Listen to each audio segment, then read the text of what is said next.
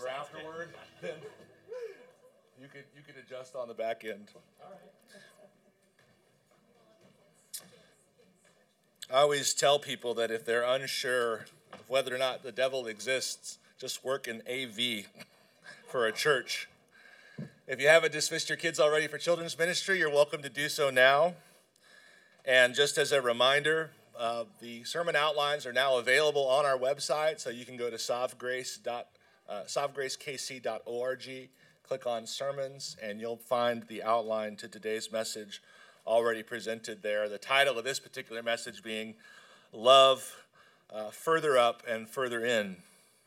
So today we're closing out our series on 1 Corinthians 13, and I want to thank you for your many encouraging comments about this series and all the positive feedback I received. And I just pray that God will use this time in 1 Corinthians 13 to make us a more loving church with every confidence that if we simply commit as individuals to be more loving human beings, that God is going to richly bless our community and also our impact in the greater community. Now, the fundamental thing I see when speaking about love, insofar in particular as 1 Corinthians 13 goes, is that when Paul talks about love, he also talks about eternity. It seems to me that for Paul, these two themes are intertwined love, heaven love heaven. Uh, commentators all said something about this as they looked at 1 Corinthians 13 and the kind of you know, MDiv, uh, fancy schmancy theological phrase that you'd see over and over again in the commentaries is there is an undeniably eschatological theme that runs throughout the book of first or the chapter of 1 Corinthians 13, something like that.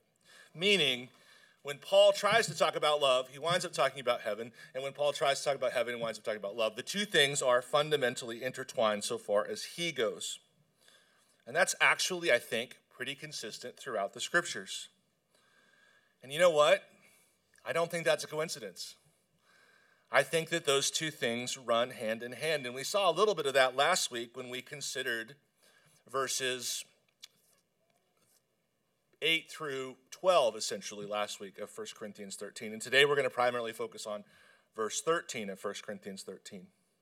But this ability to see heaven clearly and know, like, yep, that's real and it's really good, connects in some way or another to our capacity to love others well.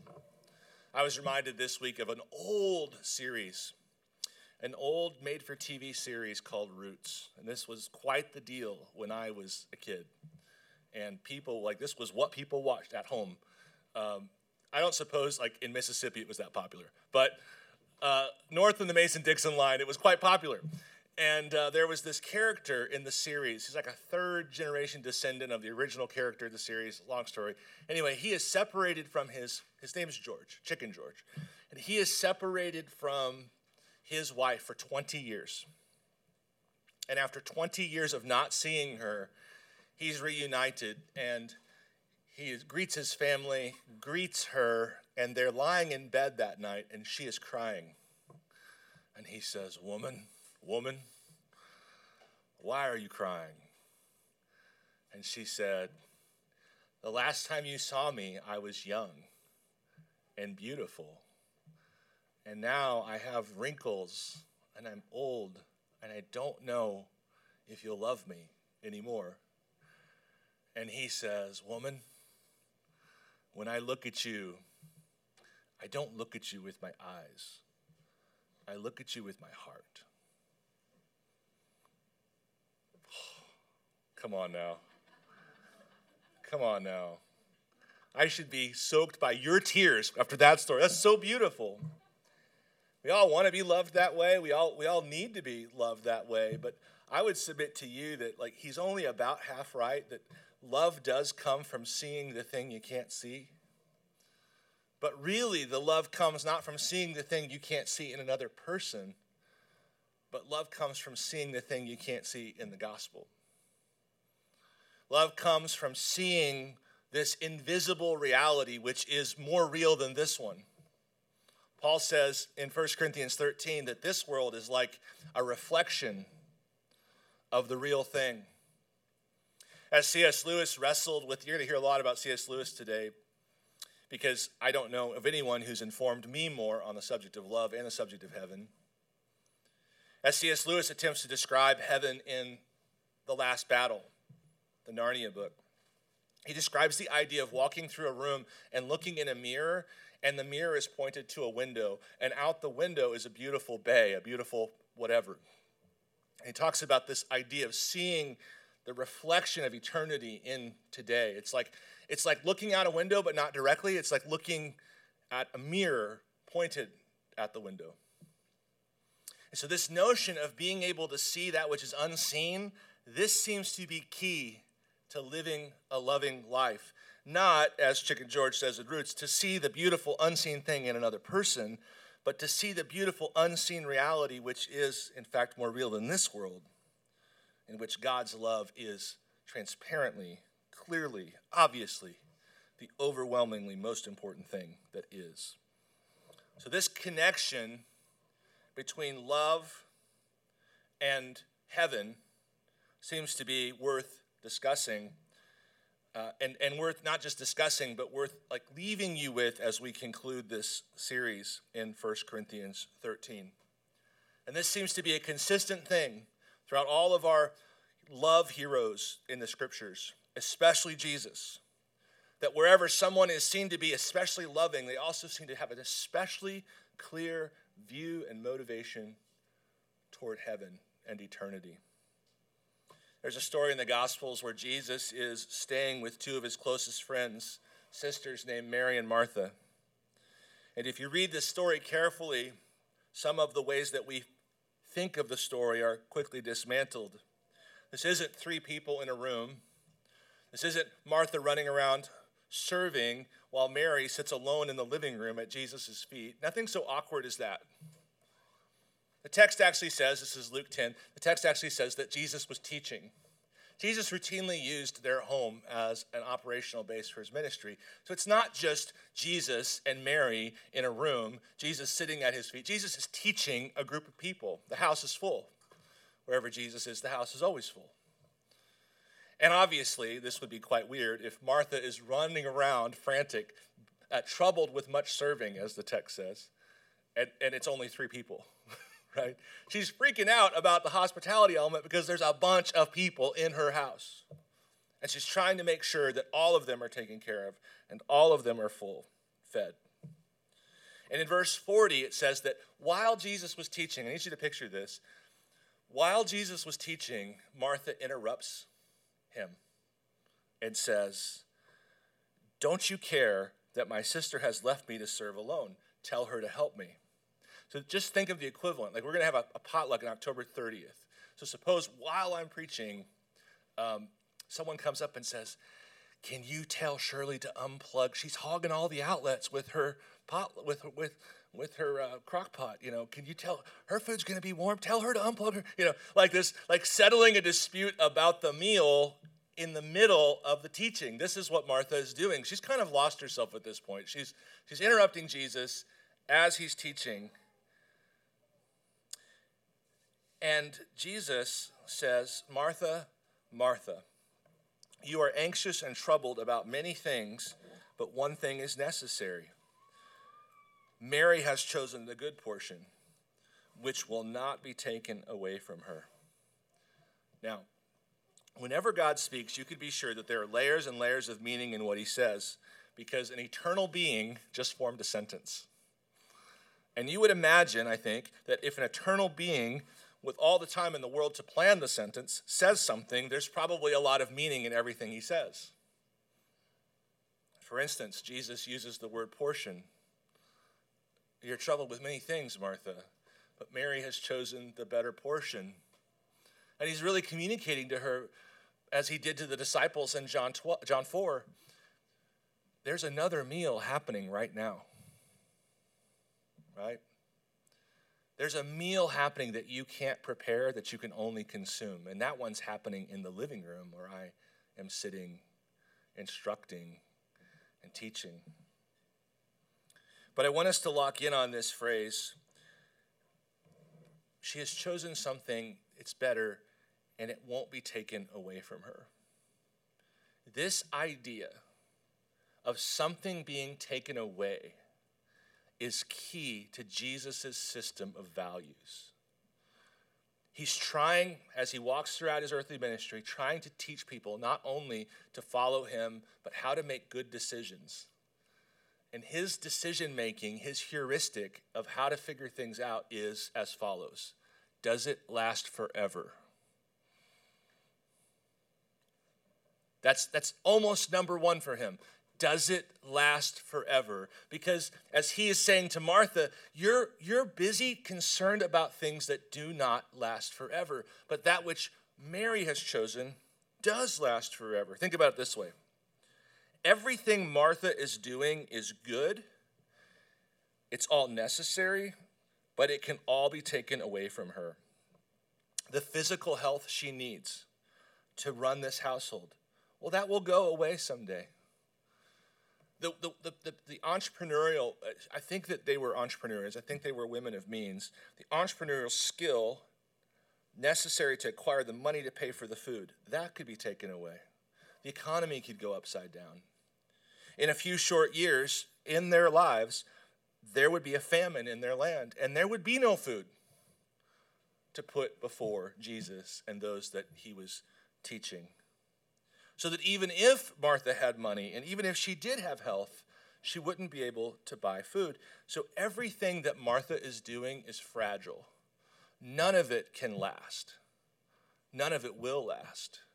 And isn't it the case that most of us, by, by the amount of worry that we invest in different things, isn't it the case that most of us, by the energy we expend, suggest that the things that are the most important because we worry about them and think about them and obsess on them and plan on them and so on, are the things that don't last.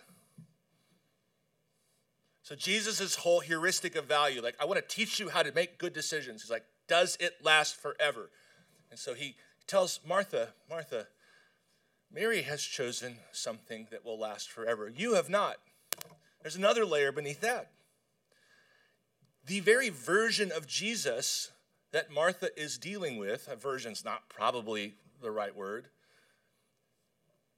that, that version is going away. She is concerned with serving a Jesus who needs to eat and sleep and needs a place to stay.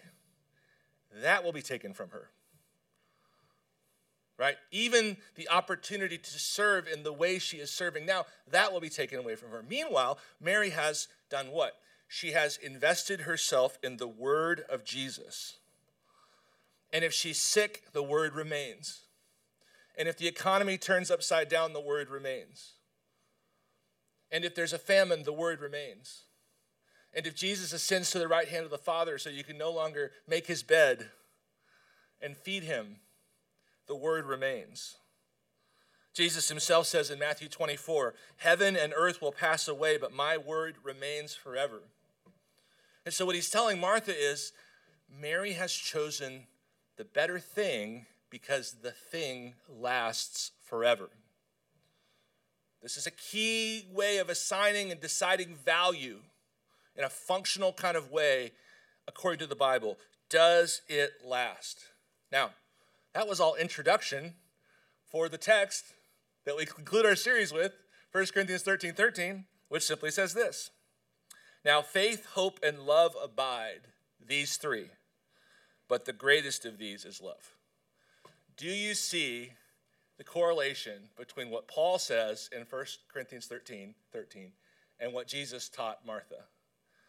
What's the correlation? Why are these two things connected? In both instances, the, the reason that the thing is meaningful and valuable is that it lasts. That's what Paul's saying in 1 Corinthians 13 13. He's looking beyond this lifetime into the next one, and he's asking, What will be there? Let me live here for what will be there, for what will last over the long haul. He's saying that love will endure. Last week we talked about this idea of a love apocalypse that's in the text. Just meaning, apocalypse just meaning the thing that is revealed, seen clearly. And there are four kind of elements to it, Paul mentions in verses 8 through 12 the partial giving away to the perfect, the immature giving way to the mature, the dim reflection giving way to the glaring reality, and the partial knowledge giving way to the full knowledge. And when all of the clouds clear, when all of the fog of this life clears, and you see what actually is, Paul says in verse 13, what will actually be is love. These people were making decisions with a fully informed imagination, fully informed faith over what will come after this life. And I want to show you today why thinking of, delighting in, and leaning into heaven is the key to being a more loving person. And I'm only going to cover two of the many possible reasons why this is the case. Because what we see time and time again is when someone has a biblical, rich faith in heaven, they are also patient and kind and generous and forgiving. Paul was absolutely, he gets undersold in his love.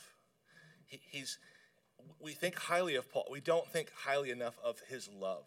Paul was an exceptionally loving man. There are many people who like to talk about virtues, who like to virtue signal without paying any of the price for actual virtue. So beware of those who talk much of love. But Paul, man, he, he talked much of love, but he paid the price for love. Even in his dealings with this church, Paul is exemplifying his call to endure with people who are hard to endure with. Paul is this very loving person. And I don't know of anyone else except for Jesus in the New Testament who, well, probably John, who, who clearly leans into heaven like Paul does. At the end of his life, he's at, simultaneously thinking about coats and books and highly practical things. And heaven is just as real to him as those things. And he says to Timothy in that same area of, of the chapter in, in 2 Timothy 4. He says, I've fought the good fight, I've finished the race, I've kept the faith. Henceforth there is laid up for me the crown of righteousness, which the Lord, the righteous judge, will award to me on that day, and not only to me, but also to all who have loved his appearing. So maybe we summarize the entire point of this message by simply saying, Those who love his appearing seem to be the ones who love best here. Those who most love his appearing seem to be the ones who love the best here. And of course, Jesus is another example of this. He's the example of this. He was fully informed in a uniquely way that none of us could say, not even Paul. He knew exactly what heaven was like because he made it. And everything about his conversations with the world were always motivated in this sense of hey, would you stop pursuing the things that don't last and start pursuing the things that do? The rich young fool, the rich fool who, who dies uh, after conceiving of this great savings plan. He, you know, he had the, the massive 401k, and he, he was going to die before he could spend any of it. Uh, Jesus says of him, he didn't, he didn't save up money bags in heaven. It's in, in Luke 6, he says, he says, don't store up treasure on earth where moth and rust destroy and thieves break in and steal. That doesn't last. But store up your treasures in heaven where moths don't destroy and rust don't destroy and thieves don't break in and steal. His, his logic is simply live for thee forever. So Jesus is unquestionably future oriented, eternally oriented. There's this phrase, again from Lewis, called chronological snobbery. And Lewis did not become a Christian for quite some time because of his chronological snobbery. And it was a phrase that Owen Barfield, one of his friends, was also a highly influential philosopher, and uh, Tolkien kind of coined with Lewis. Because Lewis was like interested in Christianity, but he kept saying, But what use is a 2,000 year old idea to me here in modern times. And they would tell him, You're a chronological snob. You only value the stuff that's present. You don't, you, you, your nose is always stuck up to the ancients and so on and so forth. And Lewis would, of course, eventually repent of this, become saved, and also talk a great deal about chronological snobbery. But you know, there's a good kind of chronological. Snobbery. Not all snobbery is bad, by the way. Uh, there's a good kind of chronological snobbery. And it's the kind Jesus and Paul had. And it's like they had no respect for a life dedicated to this life alone. In the, in the way that, in the way that uh, Lewis looked down on the ancients, Paul, Jesus, godly men who have changed the world for thousands of years, they look down on those who don't look up and forward and see heaven as the point, as the plan, as the destination, as the outcome of our faith, which we saw this morning in Romans 8. So there's this healthy chronological snobbery that winds up making people loving. Why is that? Well, here's two, two reasons. One would simply be one feature of heaven is unlimited time and unlimited treasure. One feature of heaven is unlimited time and unlimited treasure. So let's just think about this from a logical perspective. We know that scarcity tends to promote conditions that are antithetical to love. We know that scarcity tends to promote conditions which are antithetical to love. And we've seen all of that in those Black Friday shopping videos. Because what's going on there? It's obviously greed, but it's it's limited time and limited resources. There's only so many of those, you know, $100 50 50 inch TVs left, you know. And, and they're only available for a certain amount of time. And there's this kind of feeding frenzy that takes place in this scarcity mindset. This is why, whether it's a conspiracy or just just straight up demonic, this notion of, of, of fomenting a scarcity mindset in a populace is so damaging. Because you're stirring up all sorts of the worst instincts that humans have. And so, like, we know that a scarcity concept is antithetical to a loving life. But what about a world in which there is no scarcity, in which there is plenty of everything, including plenty of time? What if God, through his Spirit, indwelt a group of people for thousands of years who looked at life not on a 90 year continuum, but on a 9 million year continuum? And so that scarcity in the moment was just scarcity for the moment and not the outcome of how our lives will go a scarcity of time, scarcity of treasure, all of that is just momentary. That's what you see if you look at the world through your eyes. But if you look at the world through the heart of faith, you see that the truth is is that for the Christian, we will all have more than enough of everything forever. And such a perspective certainly promotes love. As we said last week, when you are freed from the need to jam all of the joy, all of the happiness into the 80 years you get, 90 years you get, whatever, and you're allowed to just defer self gratification with total confidence, as Paul had in 2 Timothy 4, that you know who you've trusted to. And, and henceforth there is laid up for you a crown of righteousness, and he will deliver everything and more and that you will live in a world in which time and treasure are hyper abundant. Does that make you more loving? Is that why we see this connection between these people who really, really, really believed in heaven and who were super loving? Because they just knew like that scarcity is itself so temporary, as we read in our call to worship text, that the suffering of this present age is not worth comparing to the eternal glory that waits for us. Is that one reason? Reversing it is one of the reasons why the Corinthians were so bad at love that they were bad about heaven. They didn't get it. Well, we have an answer to that.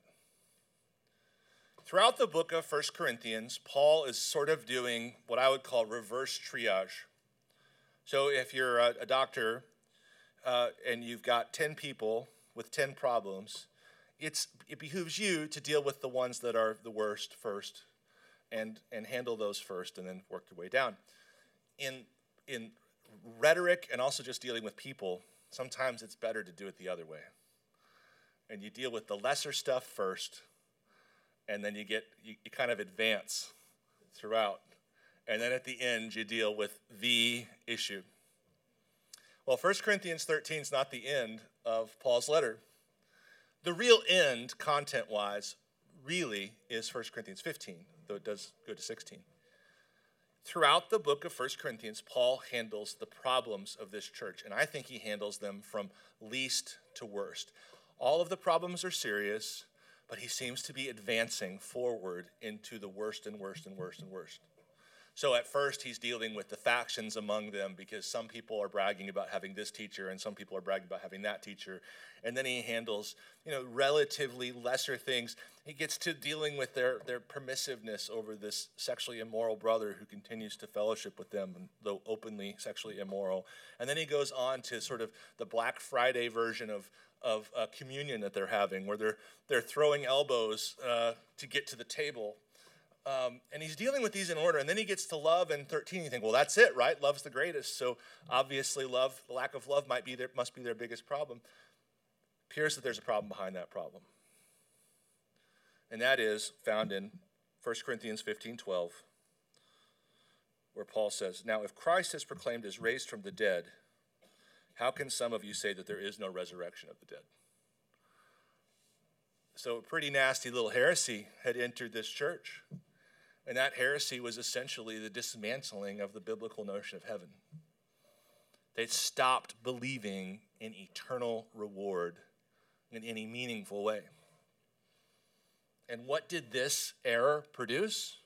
Well, I think it's what produced all of the lack of love. They begin to live in Black Friday mode every day, interacting with one another as well, if he's getting credit, then I'm not getting credit. If they're getting attention, then I'm not getting attention. If they're doing well, then I'm not doing well. Jealousy and envy were abounding. We see that it's just reflected as how Paul instructs them to love. There's a scarcity mindset that's overtaken them. And where did this scarcity mindset come from? They stopped believing in eternal joy with endless time and endless treasure. And Paul basically says as much in verse 32 of chapter 15. He says, If the dead are not raised, let us eat, drink, for tomorrow we die. That's Black Friday mode. Take, take, take, take, take. Because tomorrow we're dead and there is no more. So jam this life full as much joy as possible because this is the one trip around the sun we get. So there really does seem to be this high view of heaven this high view of love connected, and a low view of heaven and a low commitment to love connected in the book itself. But there's way more than that. Look back at our verse, 1 Corinthians 13 13. We'll read it one more time. So now faith, hope, and love abide, these three, but the greatest of these is love.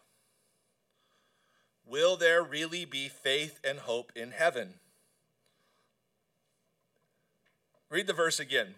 So now faith, hope, and love abide. And we can see throughout the whole text that Paul, uh, throughout the whole chapter, Paul really is talking about eternity. He's talking about the end of all things. As the commentators say, there's an eschatological tone to the whole thing. So now he says in verse 13, so now faith, hope, and love abide or remain. It's probably the better translation, remain.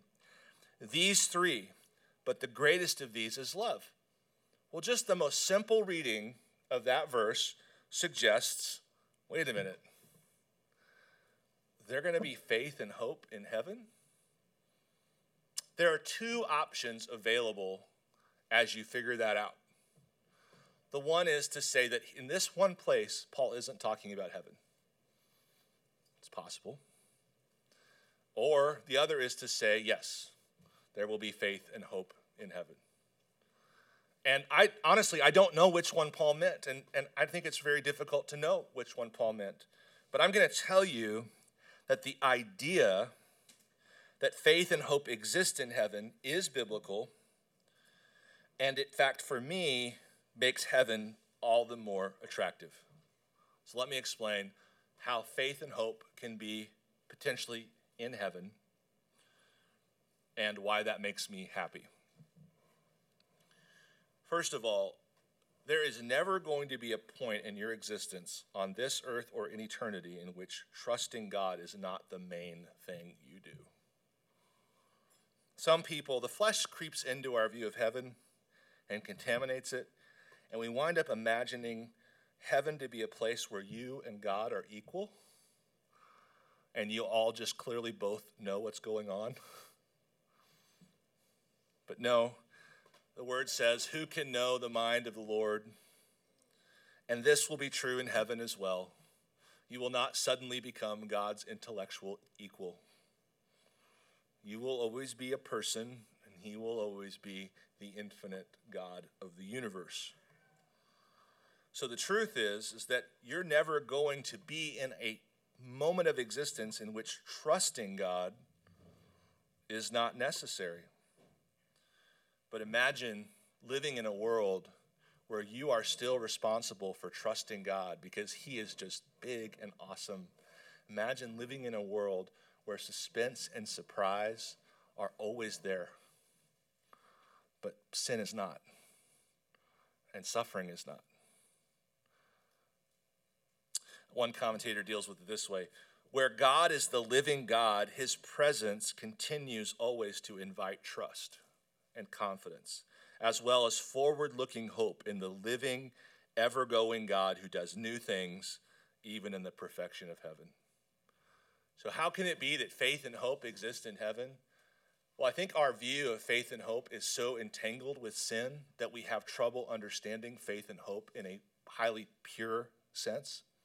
But I think if you want to argue that Paul is saying that these things will continue in heaven, I think what you simply say is, is that we are going to live in a world with God forever in which He constantly surprises us because He's God and we're still people. And yes, we'll be wiser and we'll see things more clearly, but there will always be new things happening. Someone else wrote, The life of the age to come will rest on faith as completely as does the Christian life now. That's a, that's a bold statement. The life of the age to come will rest on faith as completely as does the Christian life now. Similarly, unless we conceive as heaven, of heaven as a closed or static state, the openness of the heavenly life towards the future maintains the relevance of hope. Meaning, it's, it's an open world. It, it, it has a day after another day after another day, and new things happen. And so, trusting God with the new things, trusting God with his explanation of old things, having hope over what will become of the next day and the next day and the next day. Once, as, as usual, once again, C.S. Lewis manages to explain it better than all of the theologians, and he does it while also telling good fiction. In the last battle, he writes this. And this, this is what you need to think of about heaven and why faith and hope might be really, real important. Really, really important. And as he spoke, Aslan, he no longer looked to them like a lion. This is, this is them entering into heaven. As he spoke, he no longer looked to them like a lion. But the things that began to happen after that were so great and beautiful that I cannot write them. And for us, this, this the end of the story. And for us, this is the end of the stories. And we can most truly say that they all lived happily ever after. But for them, it was only the beginning of the real story.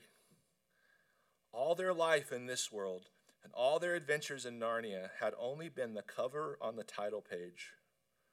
And now, at last, they were beginning chapter one of the great story which no one on earth has ever read, which goes on forever, in which every chapter is better than the one before. If that becomes real, if you see that in your heart, I guarantee you people will say,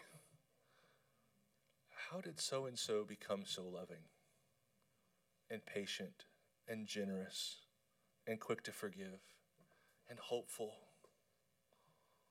Why are they not envious? And why they have things? Why don't they boast in those things? And why don't they why don't they insist on their own way? Oh, because this heart is so big. Heaven's, heaven's stretching out this heart. It's so big. And it's so confident the day is coming when there will be unlimited time and unlimited treasure and day after day of adventure and reason after reason to joyfully accept, trust God. And maybe even in those moments of trusting God, we'll think about all the times we struggled to trust God and think about how free it feels to trust God. In Romans 8, the passage I read, the call to worship, he says, The whole earth is groaning for this day when the sons of God are redeemed. It says it's under bondage, looking forward to the freedom of the glory of the sons of God. The freedom of the glory of the sons of God. This future we're living for is full of the most marvelous kind of freedom. And it allows you to live whatever, however long you've got here, with a level of generosity and fearlessness and risk taking and forgiveness. And I don't know how you get that without this connection that we see with all of these great loving men who also happen to be leaning in very strongly into heaven. And one of many explanations for why that is so is that this idea of limitless post scarcity abundance becomes real to us and sacrifice now just feels like investment. And all of these really great, loving people who actually did lay down their lives for others, they would always be careful to say, I'm not making a sacrifice, I'm making an investment. I'm just planting a seed, and this seed's to bloom forever and ever and ever with eternal joy. That's what Jesus wanted us to do. Well, let's talk about a second reason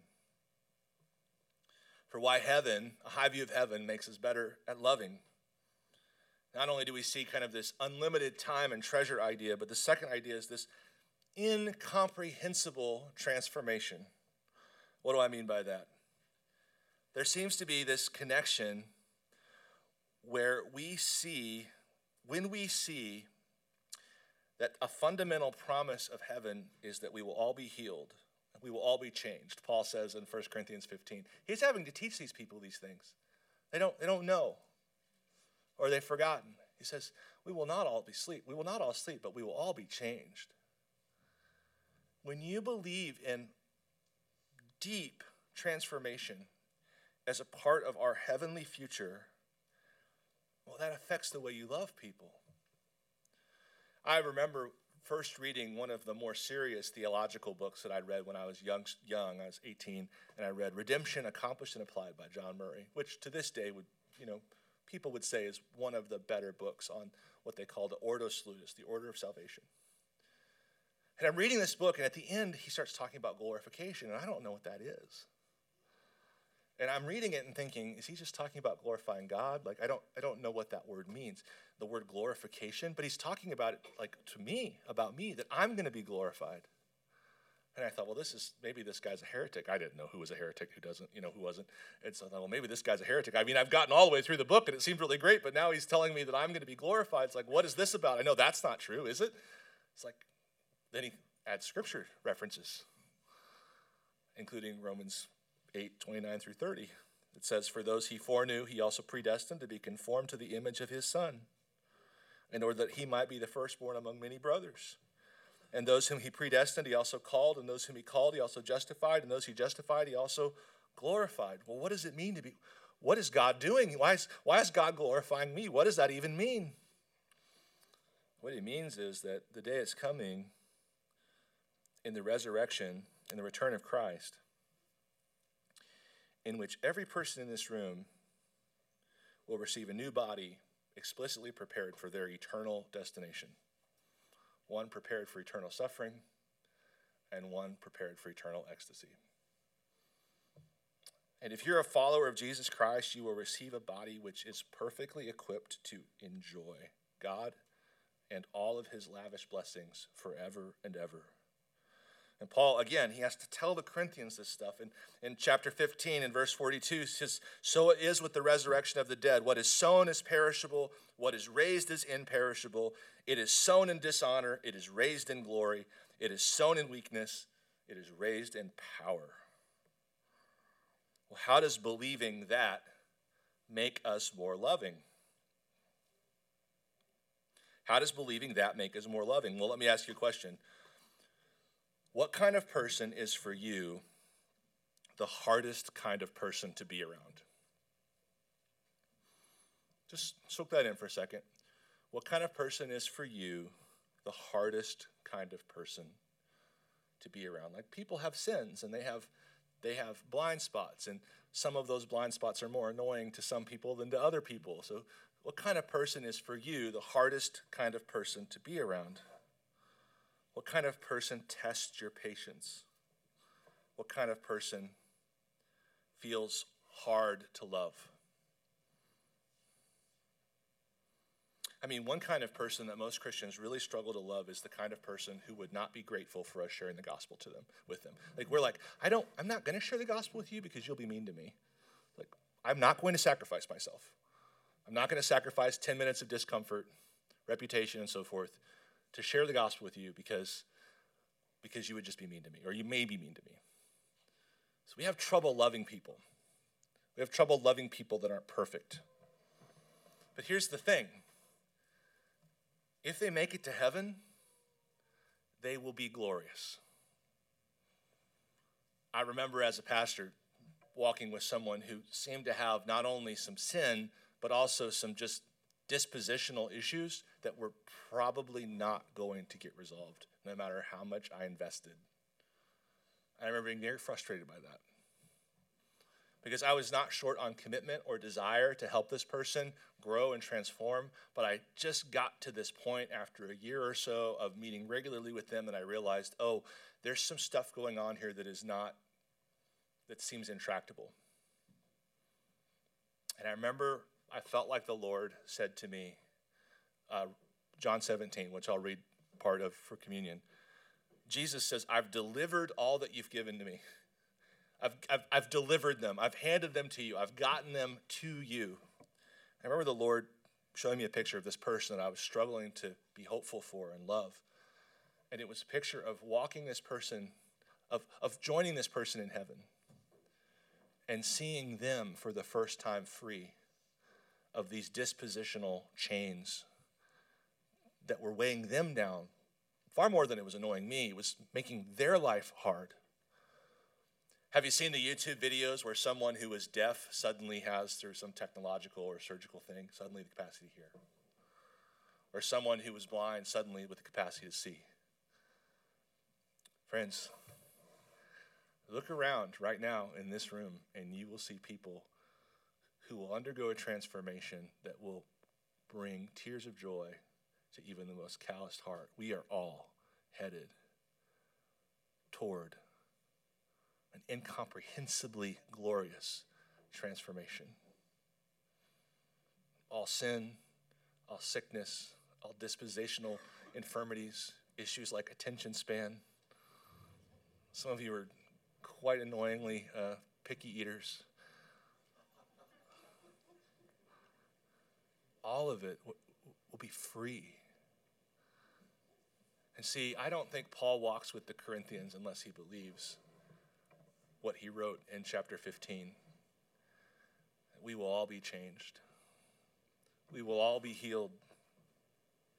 And once again, Lewis, in another book, The Weight of Glory, says it quite well. He says, It may be possible, think about this, it may be possible for each to think too much of his own potential glory hereafter. He's like, It's possible that you could get super fascinated with your glorification and that that might be unhealthy.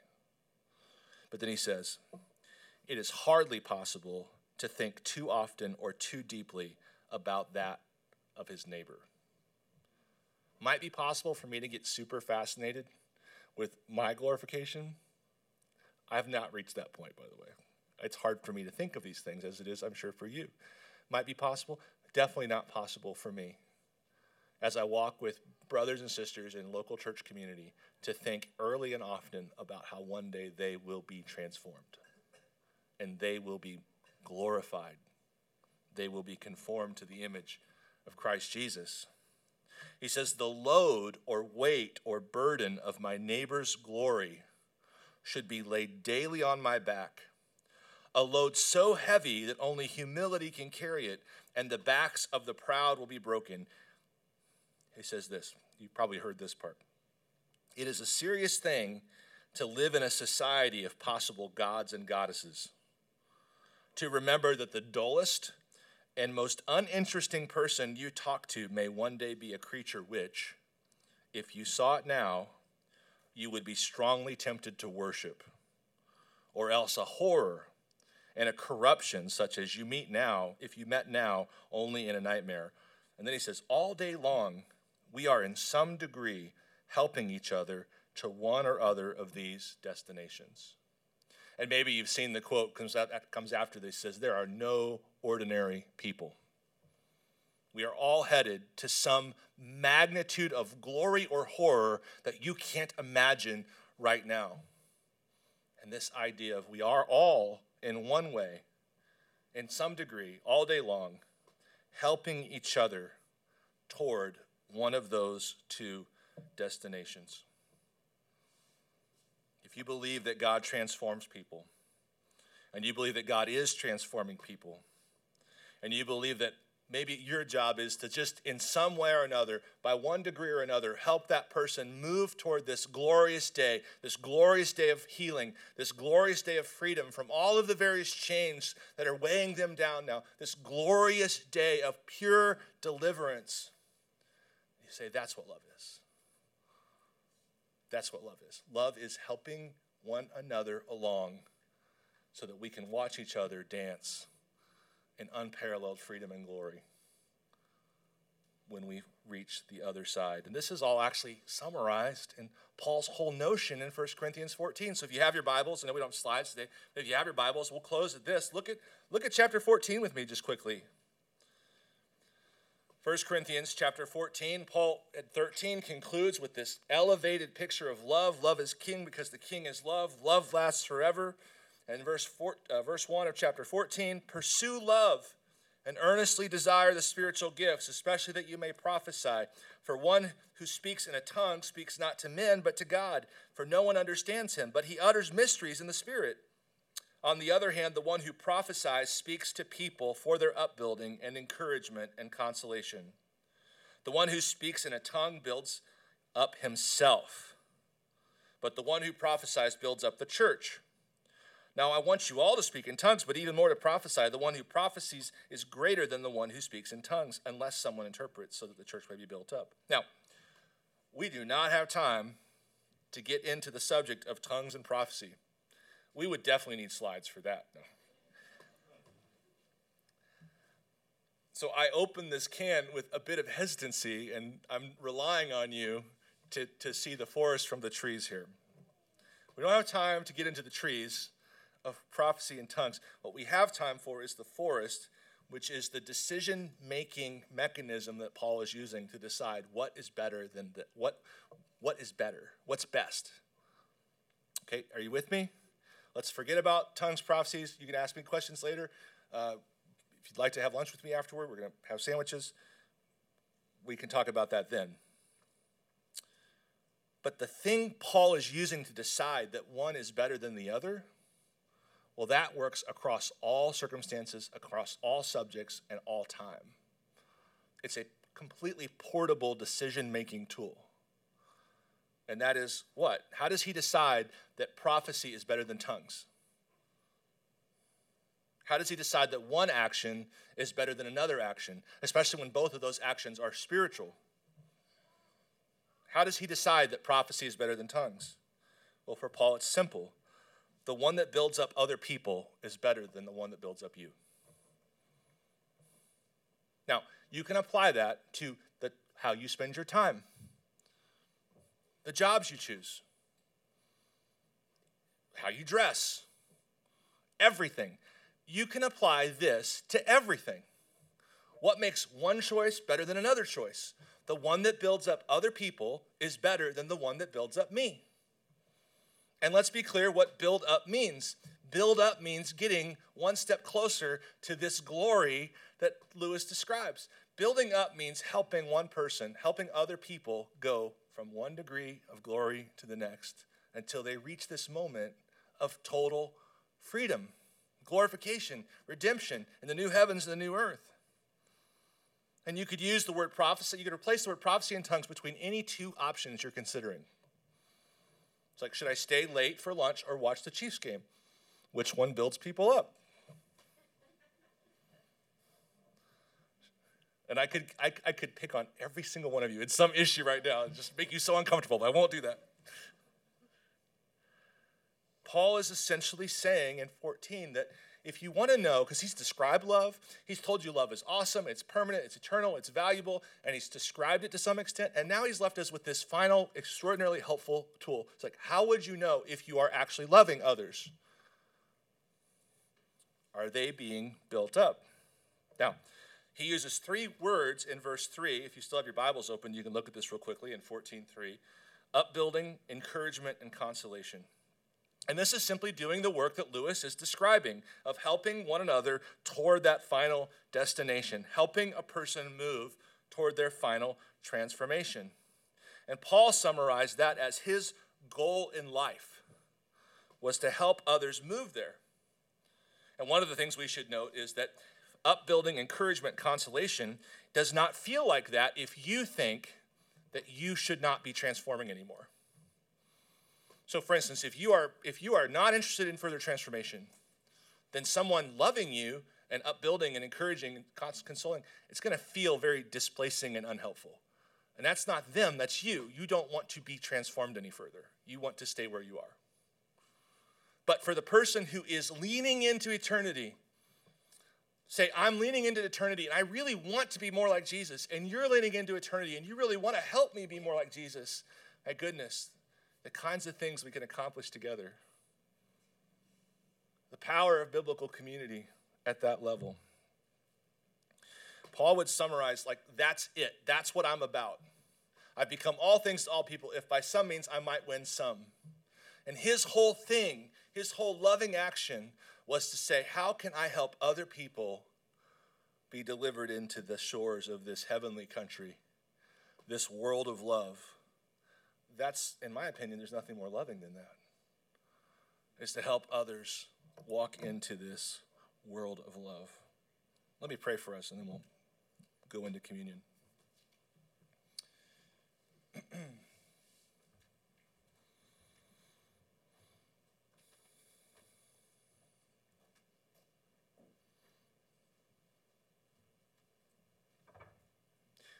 oh, Father God, please fill us with faith and help us to taste heaven. Help us to smell heaven, to feel as if it is really just right around the corner. And that all the sufferings that we might encounter in this world, even the sufferings we choose in the form of sacrifice, all of the sufferings in this world are not worthy of introducing or being introduced into the conversation about all those eternal glories. Eternity glory, the joy awaiting us far outweighs anything that we would experience here as a consequence of our love. Any hardship we would experience as a consequence of our love in this life is nothing compared to the joys that wait before us. God, please fill our hearts with faith. And let, let us learn to look at the world not through our visible eyes, but through the eyes of faith, heart of faith. We love you, Lord. In Jesus' name we pray. Amen. Well, one of the things we didn't talk about with heaven, I waited for communion to discuss is